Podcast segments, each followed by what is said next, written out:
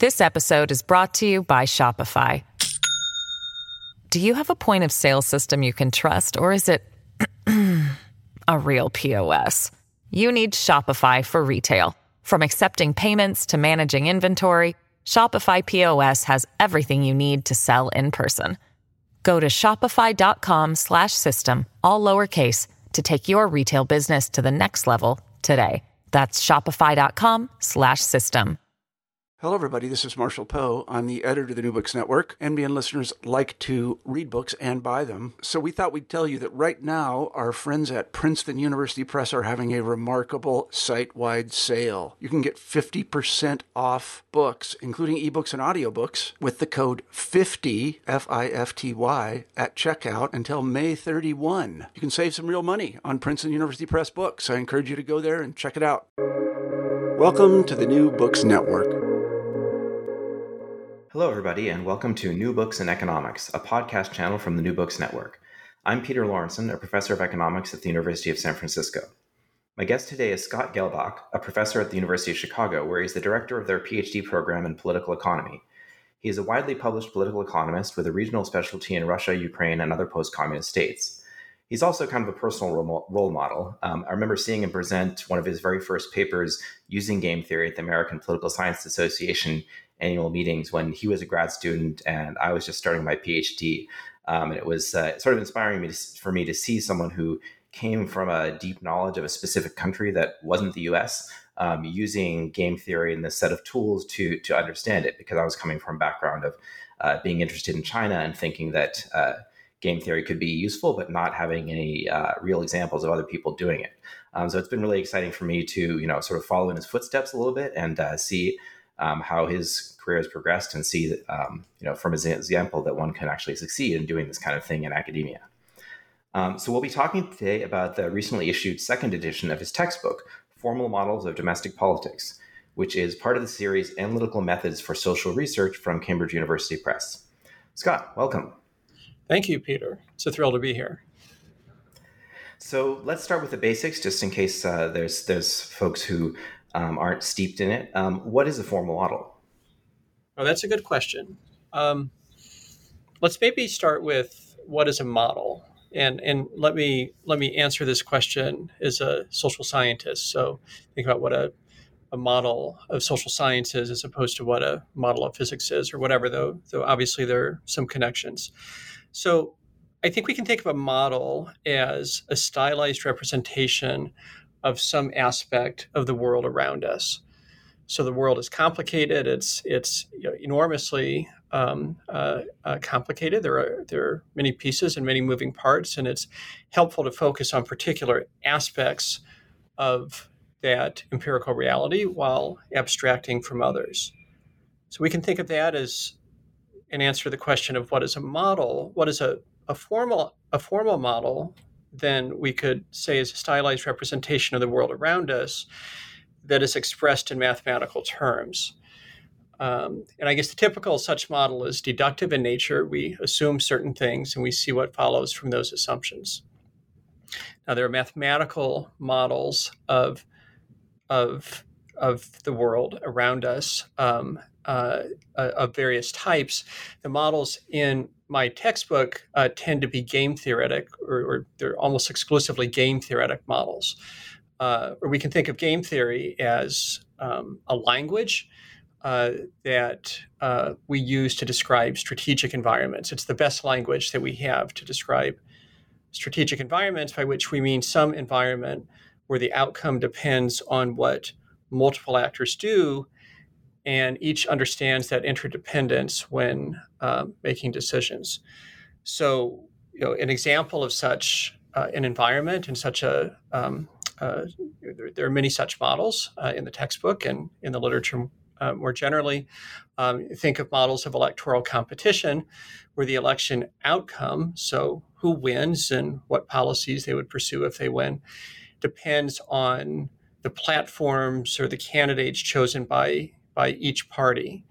Um, and and so uh, that inter- interdependence then plays into the sort of platform or candidate choices that a party might make. So, for example, you might think that party activists would think that they can get away with a more extreme platform or candidate if they expect the other party to do the same. So in that sense, there's a strategic interdependence, and it's that strategic interdependence that we're trying to capture using the language of game theory in a formal model of domestic politics.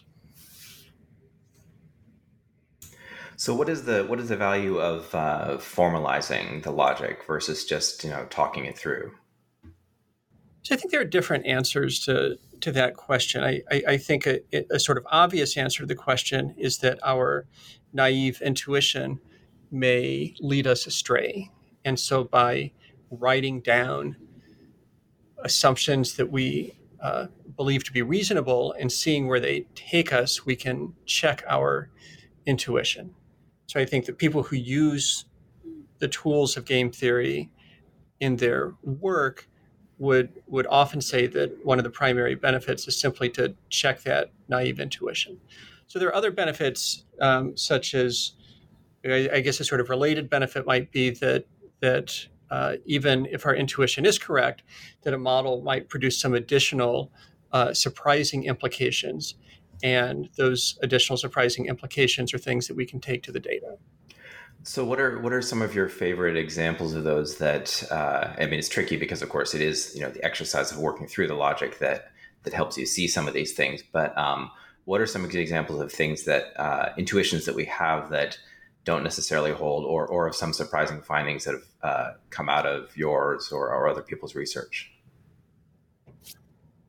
So let me let me maybe discuss a couple of examples. Um, so much of the early formal literature on on um, politics focused on uh, elections uh, and how they operate. And, and so if we think about electoral competition, a basic intuition might be that when parties care about policy and not just about winning, and I think a little bit of introspection or observation of the world would suggest that that's typically the case, that they're not just trying to hold office for office's sake, but but but that they care about um, the, the, the policy that they can pursue if they win. A sort of naive intuition might be that when parties care about policy and not just about winning, that they should gravitate toward the policies that they most prefer. So if you see, say, the Democratic Party and the Republican Party competing uh, uh, in, in some local or national election, our naive intuition might suggest that to the extent that they care about policy, that that will pull them away from the center of the ideological distribution, uh, of the center of um, uh, the, the, the distribution of voters' preferences towards what party activists might most prefer. Okay, so there's an important um, model uh, or modeling perspective uh, that dates to the nineteen seventies and the nineteen eighties, some work that was originally done by Uh, Donald Wittman, and then an important paper by Randy Calvert uh, that shows that this naive intuition is not necessarily true. And, and the key to understanding that parties may not move away from the center of the ideological distribution, they may, may not move away from the positions that think about as sort of median voter would most prefer, is that parties have to win to implement policy. And if parties know where the median voter is, if they know who that centrist voter is, the voter who's going to be pivotal in some election, then they'll gravitate to what that voter wants, even if they care about policy. And so that's a sense in which the in which the naive intuition maybe leads us a little bit astray. Um, but then again, a bit of observation uh, suggests that parties don't always move towards the center of the ideological distribution. They do, in fact, gravitate often to the positions that that activists in the party most prefer. And so a further intuition then that I, I think this modeling perspective helps us to understand is that parties care about policy, um, and if there's uncertainty about voters' preferences such that they don't know where that median voter is, then left parties will tend to adopt positions to the left and right parties will adopt positions to the right.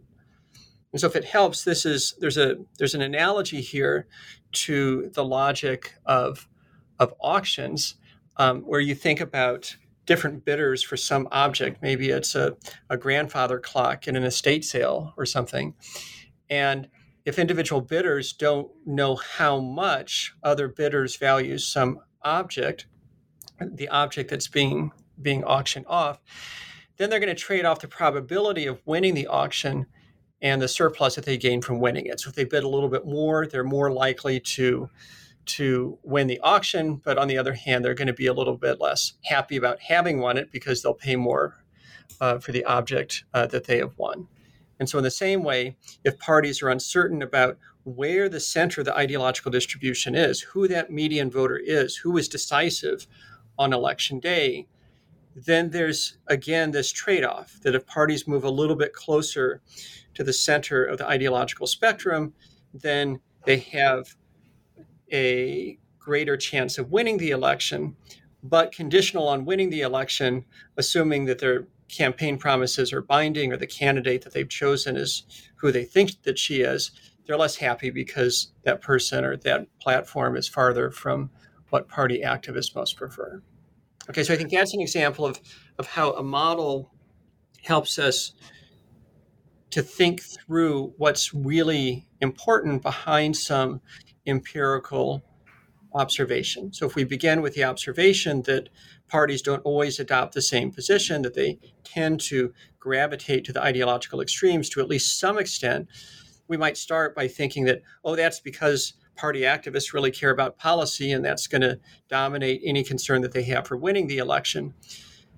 But the model then helps us to understand that, no, that in and of itself isn't sufficient to understand that phenomenon, because you have to win in order to implement policy, and that should encourage parties to move towards the center of the ideological spectrum. But then, on the other hand, if we further understand that they may not know exactly where that center is, who the voter or the set of voters is that will be decisive on election day, then that, together with the fact that they care about policy, may move them away from each other. So that's an early insight from the literature on formal models of politics, one that, that I think is, is maybe emblematic of the sort of thinking through uh, uh, the implications of various assumptions that a formal model helps us to understand. Right. And I think, just to highlight it, I think there's sort of Uh, two two element two or three different elements or functions of the model that, that your your example gets at very nicely. So one is just kind of interpretive. You know, if you're if you're on the average university campus and you just talk to, you know, the average university student, they probably would tell you that, you know, politicians are all, you know, selfish and corrupt because, look, they don't pursue the policies that I know are best, and, you know, they should be further left or in some cases further right. You know, and uh, this you know this model helps sort of the, the basic intuition of the median voter of, well, even if you want to pass a, just care about policy, you actually have to win to pass the policy. I mean, it sounds obvious once you say it, but, like, you know, again, the kind of discourse on a, you know, freshman and college campus uh, might make you think that that's not relevant and you just sort of need to take the position. But um, so, so it helps with kind of the interpretation. And then also, excuse me, it um, also kind of highlights uh, the strategic usefulness of, of game theory, right? So if you're thinking about,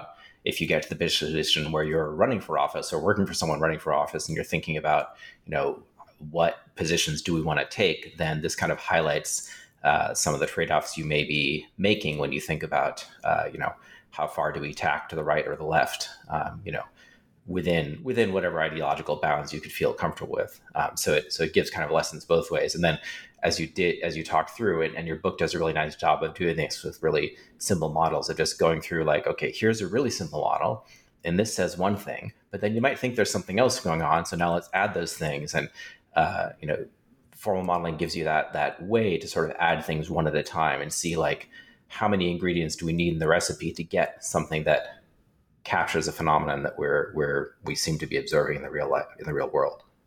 That's very good. Yeah. And I think one of the things that that that you mentioned um, uh, maybe helps us to think about another, um, I don't know if it's a surprising implication of a model, but but it helps us to understand what, what might be an empirical puzzle. So it it's, of course, not true that politicians are are are never corrupt. Um, politicians may care about favors that are granted to them by by special interests, licit or illicit, And um, you know, those may, may be fairly innocuous, such as helping to get out voters on election day, or it could be the proverbial envelope full of cash that's passed across the table.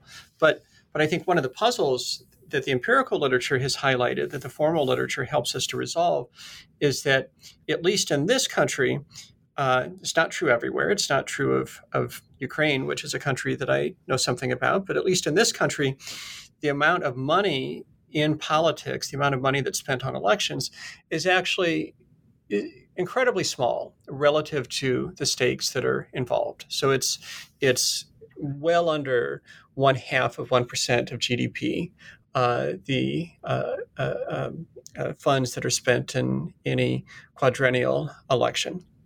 And so that's maybe surprising given the stakes that are involved. But if you think about the incentives of political parties, Uh, that, say, care about winning an election, and they understand the value of of this money, either to winning the election or to uh, just lining their pockets, they will tend to gravitate towards whatever the special interest wants.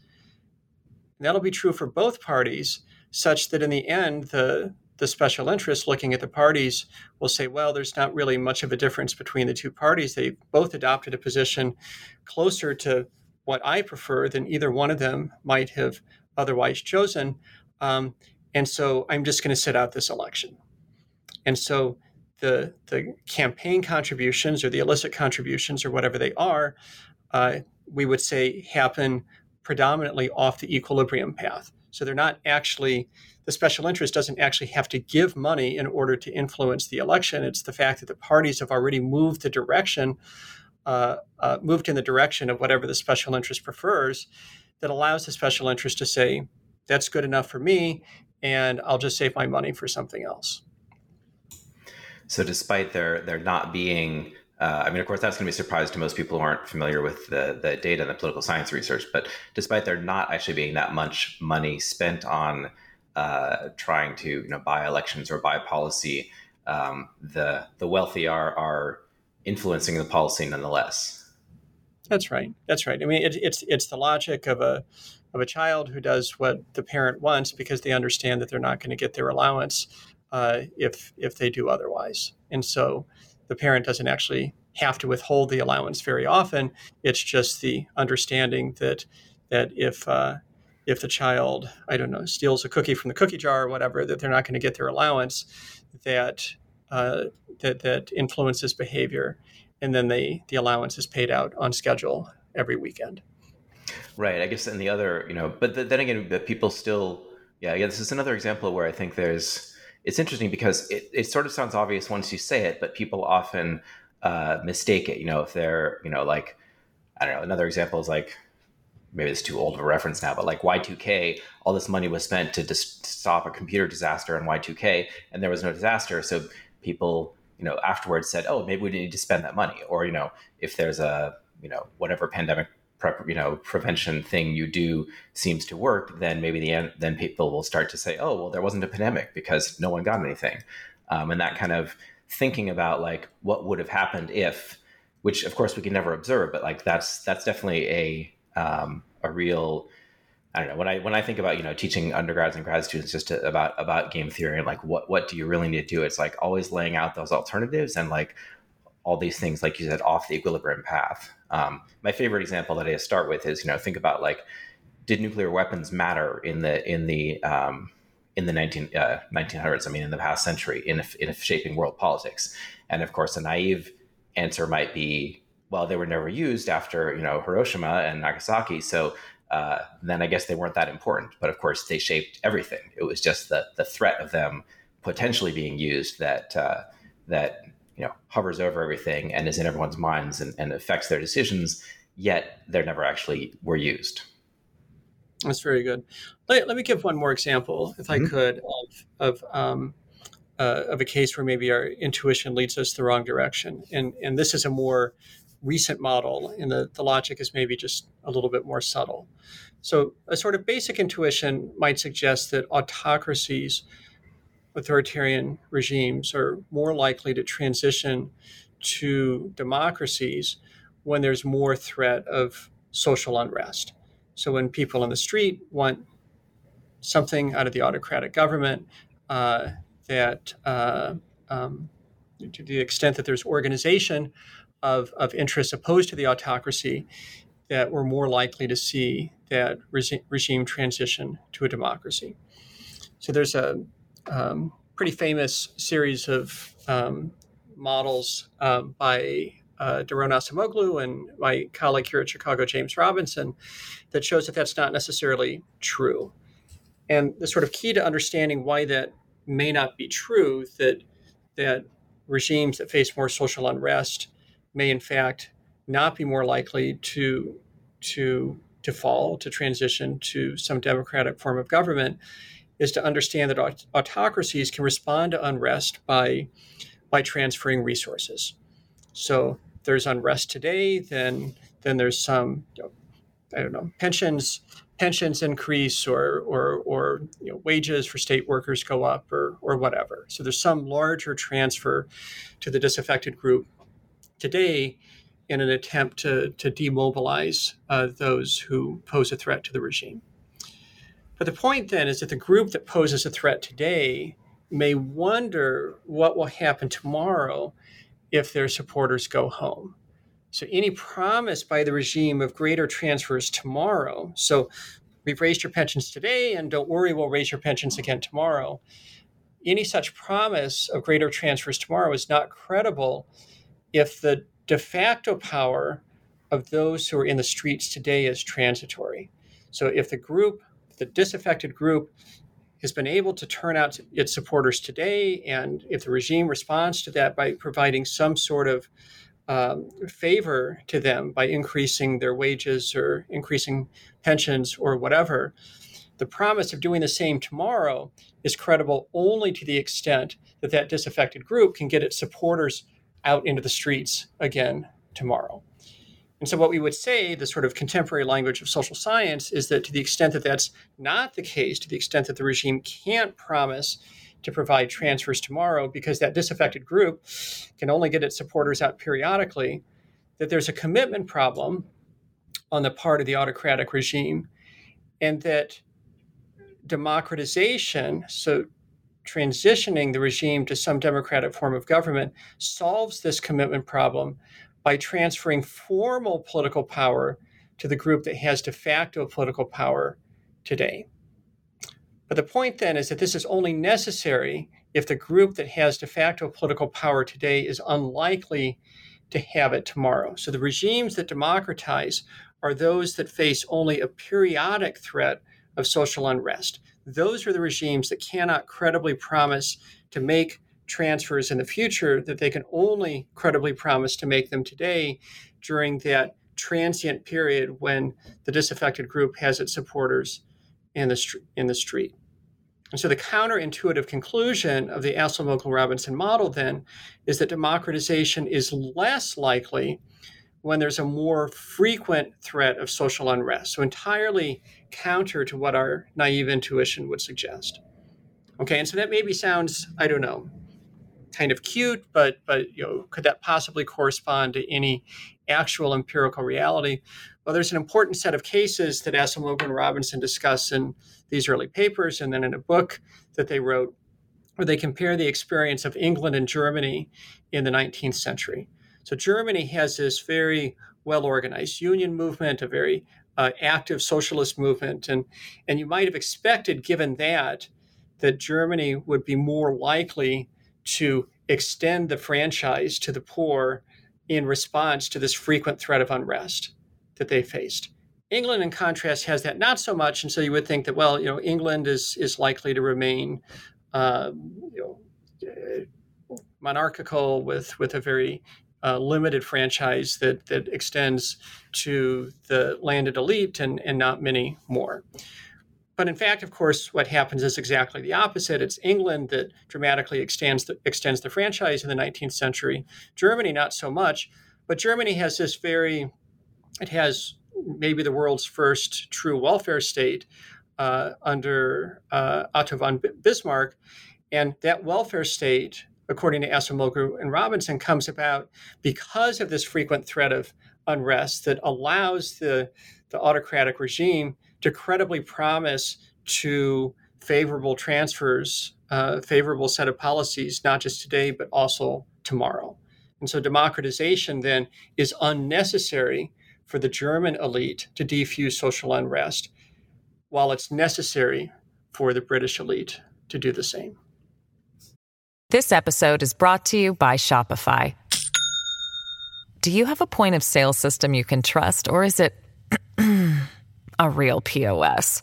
You need Shopify for retail. From accepting payments to managing inventory, Shopify P O S has everything you need to sell in person. Go to shopify.com slash system, all lowercase, to take your retail business to the next level today. That's shopify.com slash system. That's great. And that, yeah, that's a, a nice set of examples. So hopefully uh, uh, folks who are still with us are sort of getting a flavor of, you know, why why we, we do this stuff. Um, so... Uh, why don't we talk a little bit more about the book and, and its role? So um, who who is the main audience for the book, and like how much math or other background do you do you need to to make use of it? Who should who should get it? Okay, so I think that the main audience for the book is um, graduate students in political science or economics with some background in in game theory. Uh, the book assumes that the typical student has had, say, a semester's worth of game theory and some understanding of differential and integral calculus and, and basic optimization theory. So the idea is that students have learned some game theory, they've learned some math, and they, they can put that to use learning canonical and important new models of domestic politics. So I think in practice, the book is used in a lot of political science graduate programs as the text for a second course in formal theory, where the first course is a course in game theory per se. It's also used in some economics departments as the text for a course in political economy. It's a term that means different things to different people, but in economics essentially means the study of politics using the tools of economics. And then it's also used in some advanced undergraduate courses in economics departments where students have had the same sort of background. Hmm. So, um, so actually, why don't, why don't we just? I'll give you a chance here to explain what you have a your have a political economy PhD program which you're you're leading now, and that's a a new thing. So, you know, as you mentioned, like there's people in political science um, using this approach, and there's economists uh, studying politics and calling it political economy because um, they're using their tools. So, so why have a, a distinct political economy uh, PhD program? Well, so I think a lot of a lot of um, a lot of folks in the discipline who do the sort of work that that you and I do had a particular sort of graduate education that we might describe as, as second best. So sort of best given the constraints that existed in their institution or in their graduate program when they were in graduate school. So that typical education is maybe a PhD in political science, where one learns uh, important questions and important literatures in political science, but then alongside that, uh, substantial coursework, often a master's degree in economics. The idea being that it's the economics coursework that provides the tools that one uses to answer these important questions of politics. So that's second best in the sense that in learning these tools, one is also learning a lot of consumer theory and so forth that is just not that important for the typical person working in the field. And so our intent in creating this new program was to uh, provide a curriculum, provide an education for students who want those tools, but with applications drawn much more from politics than uh, from economics. And so, for example, rather than taking uh, a year of coursework in microeconomic theory, which is where many of us in the field learn these tools, we'll provide a year of coursework in formal political theory. So students are going to be learning the same sort of mathematical tools as they would in the microtheory sequence in an economics department, but they'll be doing so uh, in the context of learning important models of politics. So our goal very much is to train students who have will learn th- these tools. They'll, they'll have great expertise in the tools of political economy, meaning game theory and uh, just as important empirical methods for uh, causal inference, um, but to train them also in the big questions uh, in political science, uh, so that they're not they're not just um, um, specialists in particular tools, but they're students that can be they're scholars who will be can be in conversation with with um, other political scientists who may not use the same sort of tools. That's great. So how's it going? It's going great. It's going great. We have spent the last um, two years uh, putting the program together. We spent a year moving it through the university bureaucracy. That was uh, uh, academic year twenty twenty-one. And then this past year, we um, uh, we put all the pieces together. Once we had formal approval from the university, uh, we uh, put the curriculum together. We had a successful admission cycle. Uh, and we have uh, uh, new students coming in in the fall, and also uh, a few students who are transferring over to the political economy program from an existing PhD program in the Harris School that historically had had a political economy track that now will be subsumed by this new political economy program.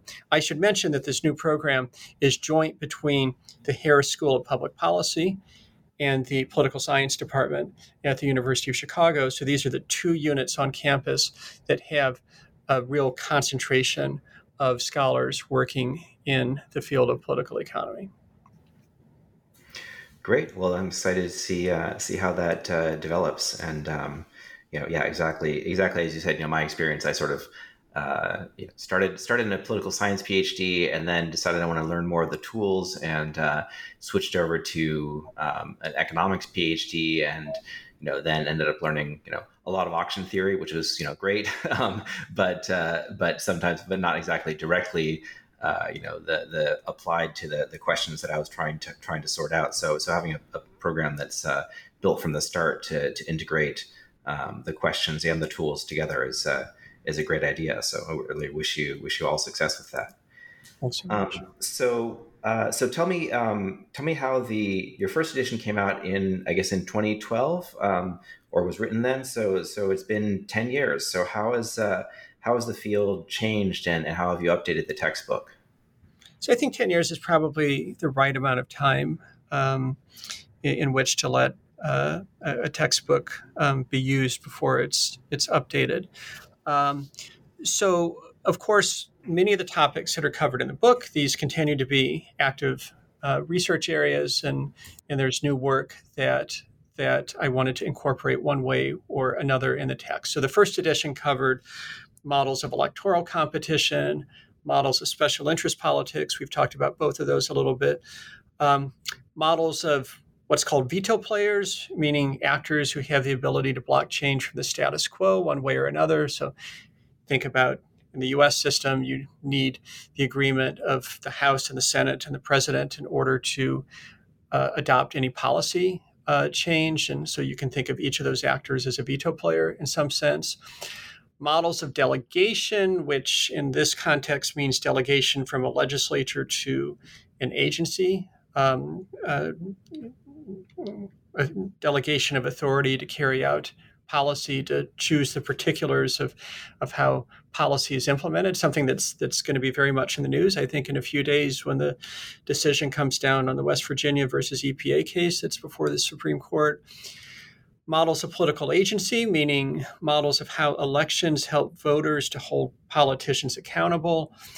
Models of coalitions, uh, which means a lot of different things, but for example, models of how legislatures, legislators bargain with each other, um, and then models of regime change, which we've talked about a little bit. So all of these, um, continue, you know, to a greater or lesser extent, continue to be active research areas. And so for each of these existing topics, the second edition includes uh, new material, either new models that are covered in the main text or or just as important, new exercises. A lot of the models in the text are covered through uh, exercises for which instructors have complete solutions, um, can request complete solutions if they're using the text in a course. Um, but then the other thing that's changed a lot over the past ten years is that um, there's been an explosion of interest in in um, authoritarian politics, um, both in empirical work on autocracies and informal theoretic work on uh, autocracies. So you think about it, the vast majority of the world's population for the vast majority of, of human history has lived under some form of autocratic government or another. But until pretty recently, there was relatively little game theoretic work, formal theoretic work, more generally on autocracies. And I think that has much to do with the fact that the field has its its geographic origins in the United States and political science departments um, and economics departments uh, in the U S, and so much early work focused on on uh, the politics of the U S and then later the politics of other democracies. But that's changed very much, and and, and there's been there's been a ton of new work um, by you, some by me, you know, by by others. Uh, and when I wrote the first edition ten years ago, my sense at the time was that the field was just not ripe, sufficiently ripe for a textbook presentation. But by the time the second edition rolled around, and I think this was substantially you know, um, part of the motivation for the second edition, is is that there was it was a moment when we could take stock of the field and and try to represent some of the important uh, models that have been developed to help us understand autocratic politics. So that's one of the big changes between the first edition and the second edition, is that the second edition includes a distinct chapter on models of non-democracy or authoritarian politics, whatever we want to call it. And and my sense from talking to people in the field is that's that's um, something that a lot of people were looking for, something that that that they've wanted to cover in class, and and and hopefully that's easier now that we have a textbook presentation of that material.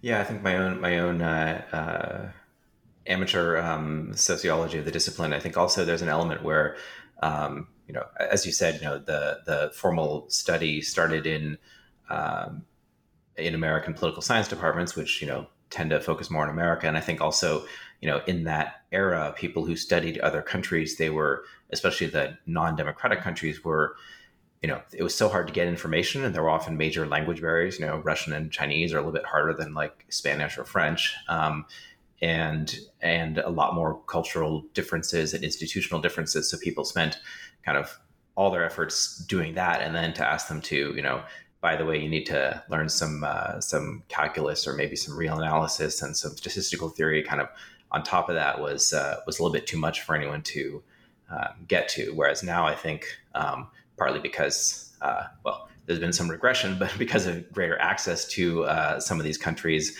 um, and then also because uh, we've you know been able to welcome uh, students who are born and raised in these other environments um, to uh, to study in the U S for undergrad and PhDs. They're now, you know, they know it inside and out, at least to the extent that anyone, you know, from that country does. Uh, and then for them to pick up, you know, some some tools along the way is uh, is less of an added burden. I think that's that's my understanding as well. I, I, I think it's it's a good thing that there are people like you and me who have done this the hard way. We've we've we've learned a language and we've learned the the game theory um, while we're in graduate school or or you know, along the way in our formal education. But but really, the uh, the, the the natural state of affairs is for for maybe most of the people who study a particular part of the world to be from that part of the world. They know the language, they know the institutional context. And, and, and by the way, a lot of students from Russia, from China, from other countries benefit from those countries' outstanding um, uh, programs of mathematical education. And so they come into graduate school with uh, a set of mathematical tools that allows them to get up to speed early on using um, with the tools of game theory and econometrics and so forth. Yeah, absolutely. It's been it's been really great to see. Um, so uh, just in our last few minutes, why don't we talk a little bit about uh, take you put on take off your, your game theorist hat, or, or at least your textbook author hat, and you can keep the game theorist hat on. But uh, tell uh, tell me what I should be thinking about uh, Russia and the Ukraine and all of that based on what you know and all your theoretical background and uh, and everything. Oh, gosh. You know, I mean, it's in two minutes. No, um, yeah. That's- Many listeners. Um, so yeah, you know, it's it's it's hard to know how wars end, um, and and it's it's hard to predict what's going to happen in any political regime. Um, and I think much of what we would need to know to understand where things are going certainly lie outside of my domain of expertise. So you know, I I, I only know what I read on Twitter about the relative efficacy of different artillery systems, for example, um, um, uh, or you know, we would want to know ideally, I guess, how how healthy Putin is, how, how good his physical health is, um, something that's perhaps very consequential for Ukraine and for Russia's future, and something about which there's been a lot of speculation um, on social media and and in the traditional media and so forth. But it's It's um, very hard to tell from outside the Kremlin bubble um, whether Vladimir Putin is is physically healthy or um, if he's not, in what way that he's not. Um, I guess this does relate to something that we do know um, and something that I think that the social science of autocracy tells us, which is that information does not travel well inside of personalized autocratic regimes like Putin's. So, you know, as a consequence, we know little about Putin's health. We know uh, little, I think, about decision making inside of the Kremlin. But, but you know, at the same time, Putin himself may know little, comparatively little, about the domestic political environment in Russia, and certainly about the domestic political environment in Ukraine. And I think this may help us to understand his decision to uh, invade. That this is a decision that may have been made with very um, imperfect information about the nature of uh, public opinion in Ukraine, the extent of Ukrainian national identity, the uh, improvements that have been made in the Ukrainian armed forces through a decade of war in the Donbass, um, and so forth.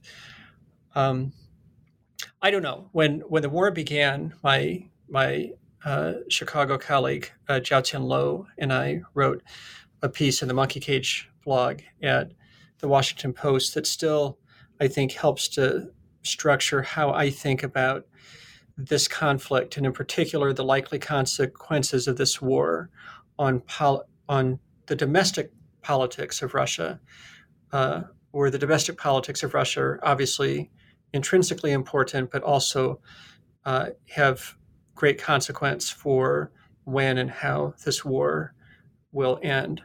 Um, and so the perspective that we laid out in our opinion piece was that, you know, think of it as a sort of flowchart, that maybe the war is quick and easy, and if so, then Putin gets this big popularity um, bump, um, and and and all is good from his perspective. But but if it's not quick and easy, then then there's a political problem that Putin faces uh, as as casualties mount and and um, people um, uh, perhaps learn more and more about uh, disappointing military outcomes. And so if that's the path down which we travel, then then we speculated the initial response would be to try to control information through censor- censorship and propaganda by banning YouTube and Facebook and Twitter and and um, and cranking up uh, to an even greater level the propaganda on the evening news that's incredibly important to um, many Russian citizens, and including especially older Russians. But then, if that didn't work, and then we're heading down another part of this um, of this flowchart.